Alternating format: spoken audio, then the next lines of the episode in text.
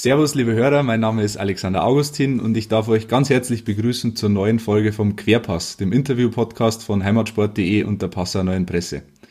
Neben mir sitzt mit gebührendem Sicherheitsabstand in diesen Zeiten mein Kollege Felix Drechsler. Servus, Felix. Servus, miteinander. Servus, Alex. Ja, die Corona-Krise hat den Fußball mit voller Wucht erfasst. Nirgends wird mehr gespielt, die Sportplätze sind gesperrt und besonders trifft das die dritte Liga, die überdurchschnittlich stark von Zuschauereinnahmen abhängig ist. Rund 20% des Gesamtetats eines Vereins entfallen auf die Zuschauereinnahmen. Und die Pause im Profifußball führt nun natürlich dazu, dass diese Einnahmen wegfallen. Gleichzeitig müssen die Spieler natürlich weiter bezahlt werden, weil am Montag beschlossen wurde, dass der Spielbetrieb zunächst ausgesetzt wird, bis einschließlich 30. April. Und dennoch ist nicht klar, ob es danach überhaupt weitergehen wird. Das stellt die Vereine vor existenzielle Fragen. Gerade aus bayerischer Sicht ist das natürlich besonders interessant, weil wir 5 Vereine haben, die das betrifft. Die Würzburger Kickers, die Ingolstädter, 60 München, Bayern 2 und Unterhaching. Ja, und letzterer wird von Manni Schwabl geführt, dem Präsidenten. Und wir wollen ihn einfach mal fragen, wie ein Drittligaverein mit diesen Problemen der Corona-Krise umgeht.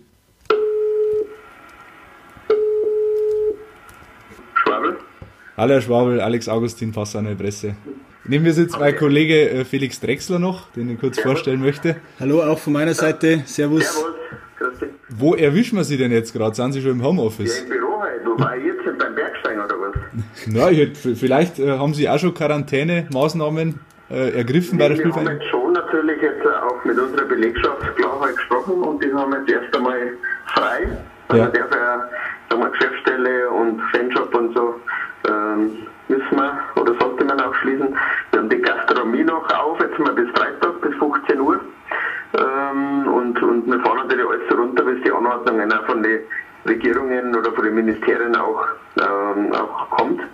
Und dementsprechend verhalten wir uns auch. Aber ich sage mal, als Führungskraft oder so muss unter dem Büro schon auch gewisse Dinge machen, eine Strategie für wie managt man das alles. Also das hat mit dem operativen oder mit dem Publikumsverkehr nichts zu tun. Jetzt ist gestern entschieden worden, dass die dritte Liga bis einschließlich 30. April mindestens aussetzt. Was halten Sie persönlich von dieser Entscheidung? Die haben wir voll mitgetragen. Ich meine, es war gestern eine Videokonferenz über 3 Stunden. Das hat ganz gut geklappt. Es war ein bisschen eine neue Erfahrung auch. Also ich habe sowas überhaupt noch nicht kennt. Zum Glück habe ich Leute in der Geschäftsstelle, die mir das dann technisch einrichten, weil da bin ich eher vom alten Schlag. Ich bin eher Auge in Auge, aber das war jetzt aufgrund der Situation die richtige Maßnahme, dass nicht alle nach Frankfurt fahren. Und es kam dann einhellig eigentlich raus, dass man ein längeres Zeitfenster setzt, weil wir das für realistisch sehen, dass das länger dauert, das Ganze, und das haben wir alle mitgetragen und dazu stehen wir alle. Entspricht das jetzt dem Konsens aller Vereine oder gab es einige, die gesagt haben, naja, brechen wir lieber ab oder wie war so der Konsens? Es gibt immer subjektive Meinungen, das ist klar, aber ich habe ja immer gesagt, auch in Interviews, wir sollten alle die Vereinsbrille ablegen, wir sollten das ganze Thema ganzheitlich betrachten, auch nicht nur fußballbezogen, sondern gesellschaftlich auch. Und natürlich erwischt man sich selber auch immer wieder, dass man doch wieder kurz einmal die Vereinsbrille aufsetzt. Was hat das für Folgen, wenn abgebrochen werden würde oder wenn es annulliert wird oder wenn weitergespielt wird? Das ist klar, aber jetzt sollte man alle die Disziplin haben, dass wir doch einmal über den Tellerrand schauen. Und dementsprechend war die Entscheidung dann, glaube ich, auch nachvollziehbar und stimmig. Wie es dann grundsätzlich weitergeht, kann man momentan überhaupt nicht sagen, weil das wird das Krankheitsbild dann auch entscheiden, wann und wie überhaupt wieder mal über das Thema Fußball spielen wir miteinander, ob vor oder mit Zuschauern oder ohne im Geisterspielen. Das werden wir nicht entscheiden, das wird eher das Robert-Koch-Institut machen oder der Krankheitsverlauf, weil wir da alle, glaube ich, zu kleine Lichter sind. Also das würde man nicht anmaßen zu sagen, ja dann und dann geht es weiter, weil wir es nicht wissen. Ein großes Thema war ja, Herr Schwabl, in letzter Zeit auch die Aussagen vom Dortmunder Geschäftsführer, vom Hans-Joachim Watzke. Der hat ja die Wirtschaftlichkeit vor der Gesundheit der Spieler gestellt und auch ein bisschen auch den Solidaritätsgedanken innerhalb der Bundesliga vermissen lassen in seine Aussagen. Was halten Sie davon? Ich kenne die Aussagen jetzt nicht direkt, da muss ich mal aufpassen. Ich glaube, dass man in so Phasen nicht jede Aussage auf die Goldwaage legen sollte oder auch nicht aus dem Zusammenhang raus. Darum will ich das jetzt gar nicht werten. Ich sage schon auch, dass alle Vereine einmal vor der eigenen Türen kehren sollten, also die großen oder auch die kleineren einer dritten Liga, ob das alles normal läuft. Ich habe ja ganz groß angeprangert, dass wir ein ganz großer Punkt fehlt, dass man auf Nachwuchs baut. Ich hoffe, dass jetzt die Situation, vielleicht die Krisensituation, nochmal viele zum Nachdenken bringt, ob man nicht doch das Thema deutscher Nachwuchs, eigener Nachwuchs wieder ein bisschen mehr in den Vordergrund stellt, weil das viele, viele Effekte hätte. Ich glaube, eigene Nachwuchsspieler kosten weniger im Gehalt. Die haben wesentlich mehr Möglichkeit, auch einen Transfererlös zu bringen. Und die identifizieren sich natürlich anders, als wenn ich immer nur fremde Spieler hole. Das war das, wo ich sage, also nicht nur immer jammern irgendwo und sagen, die Großen müssen die Kleinen unterstützen. Ist sicherlich auch ein Thema, aber schon auch einmal vor der eigenen Türe kehren und einmal sagen, lasst das alles rund.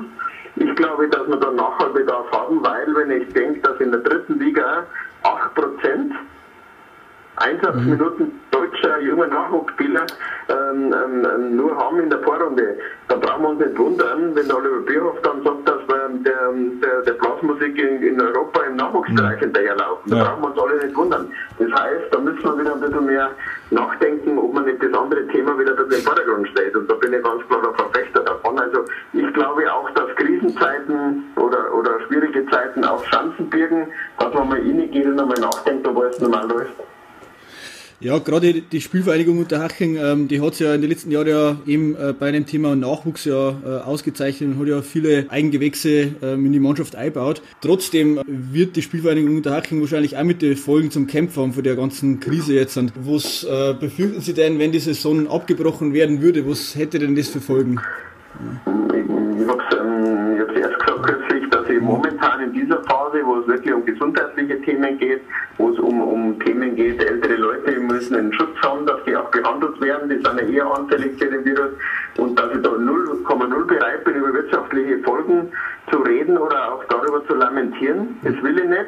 Natürlich wird man sich mit dem Thema auseinandersetzen müssen, das ist ja die Aufgabe eines Vorstands, ganz klar. Aber in der jetzigen Phase interessiert mich mehr, wie kann man dieses Krankheitsbild in den Griff bekommen, und da müssen wir alle zusammenhalten. Und die wirtschaftlichen Themen hat man früher gelöst in diesem Land und werden wir jetzt lösen. Aber jetzt müssen wir mal die Generation, die das Land auch, sage ich jetzt einmal, auf Vordermann braucht, dass es uns überhaupt so gut geht, die momentan gesagt ältere Generation einmal im Vordergrund stellen, dass sie einmal die notwendige Betreuung bekommen. Und ob der Ball jetzt wieder rollt oder in 6 Wochen, muss ich Ihnen ganz ehrlich sagen, das ist für mich momentan überhaupt kein Thema mehr. Und interessiert mich ja relativ wenig. Natürlich, die Folgen muss man dann schon im Griff haben, ist klar. Aber die werden wir, ob man 4 Wochen Pause macht oder 8 Wochen, wird sich die Situation nicht groß ändern. Also ich sehe eher mal das Gesamtgesellschaftsthema und die Gesundheit im Vordergrund, wie dass wir uns jetzt in dieser Branche so wichtig machen und sagen, das ist das Wichtigste, dass der Ball wieder rollt. Und da muss ich jetzt einmal ein Kompliment an Jürgen Klopp machen. Da muss man den schon als Vorbild einmal ein bisschen herausheben, der ja natürlich jetzt der Top-Mann momentan im Vereinsfußball ist, der in England mit 25 Punkten vorne ist, der wirklich das Zitat sagt und von sich gibt, der Fußball ist das Allerwichtigste, aber vom Unwichtigen.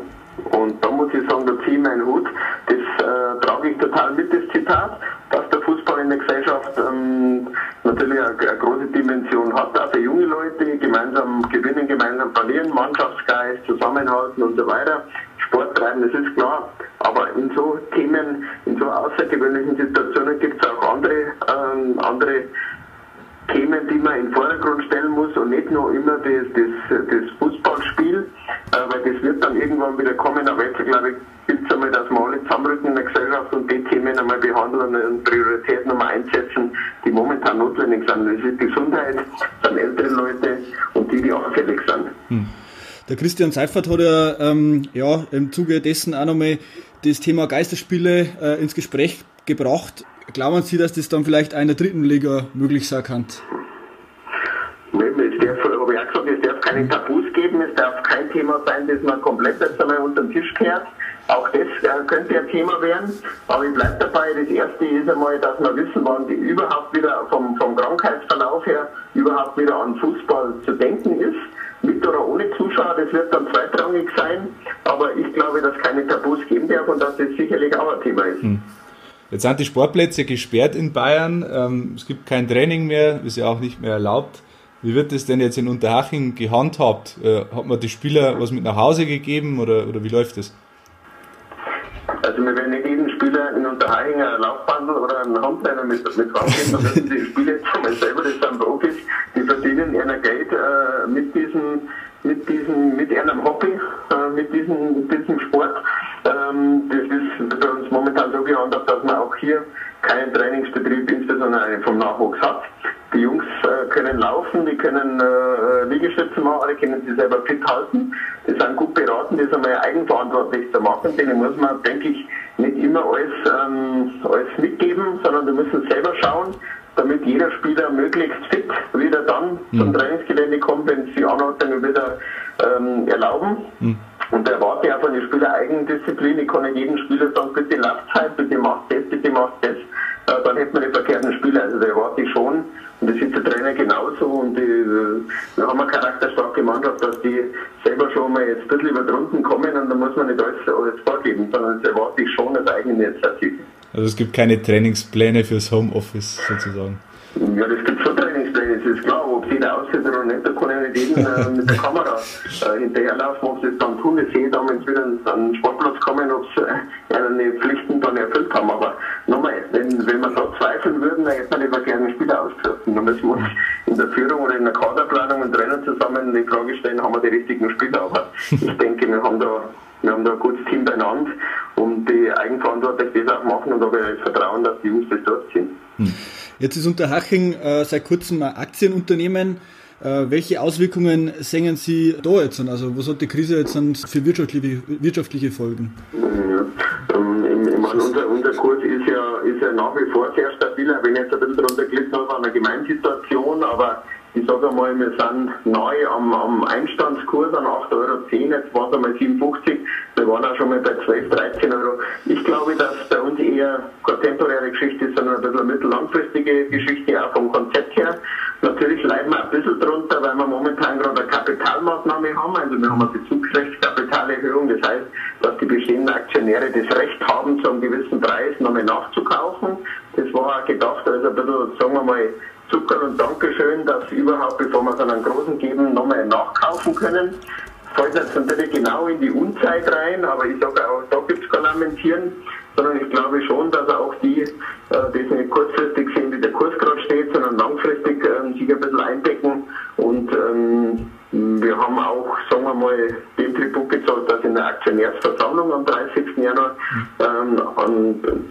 Anträge kamen, ob man jetzt wirklich die Altaktionäre, die bestehenden ein bisschen, nochmal das Recht gibt. Das haben wir jetzt gemacht und das haben wir im Februar schon installiert, das Ganze. Also man wusste nicht, wenn es dann zur Umsetzung kommt, dass wie der Kurs ist. Jetzt kann man halt genau in die schwierige Zeit rein, aber auch da bin ich weit davon entfernt zu lamentieren, sondern man muss sich der Situation stellen und das sollte alles hinten angestellt sein, neben dem Gesundheitsthema in diesem Land, und da sollte man uns alle disziplinieren, dass das Priorität 1 hat. Wie gesagt, wirtschaftliche Themen sind immer regelbar, gesundheitliche eher schwierig. Ja, Herr Schwabl, hoffen wir, dass die schwierige Zeit bald überstanden ist, dass das schnell vorbeigeht alles. Tun wir alles dafür. Danke, dass Sie sich Zeit genommen haben. Ja. Gerne, und ich muss auch sagen, Angst ist ein schlechter Ratgeber. Man muss trotzdem positiv in die Zukunft schauen, weil ich glaube, dass wir in Deutschland auch vom Gesundheitssystem gesegnet sind. Ja. Man muss halt dem Gesundheitssystem für die Situation ein bisschen Zeit geben und deswegen wirklich, dass wir uns alle an die eigene Nase fassen und ein bisschen disziplinieren und auch den Fußball als schönste Nebensache der Welt kurz einmal hintanstellen. Der wird wieder rollen, der Ball, aber jetzt sind andere Themen. Und ich glaube schon, dass man auch positiv in die Zukunft schauen kann. Und ich bleibe dabei, alle Krisensituationen bergen auch Chancen. Und mir ist noch mehr wichtig, einen Appell zu geben, auch ein bisschen mehr auf den Nachwuchs zu bauen. Ich glaube, da sind wir alle gut beraten und da kommen wir alle geschärft aus der Situation wieder hervor. Und wenn das Gesundheitsbild, das Krankheitsbild, der Verlauf irgendwann abgeschwächt wird, dann habe ich ein großes Vertrauen in unser Gesundheitssystem, dann glaube ich, können wir wieder positiv nach vorne schauen. Aber wie gesagt, Angst ist ein schlechter Ratgeber. Das ist ein sehr schönes Schlusswort. Ich glaube, damit können wir enden, Herr Schwabl. Gerne. Dankeschön und schöne Zeit. Ja. Schöne Grüße. Bleiben uns gesund. Servus, ciao. Servus.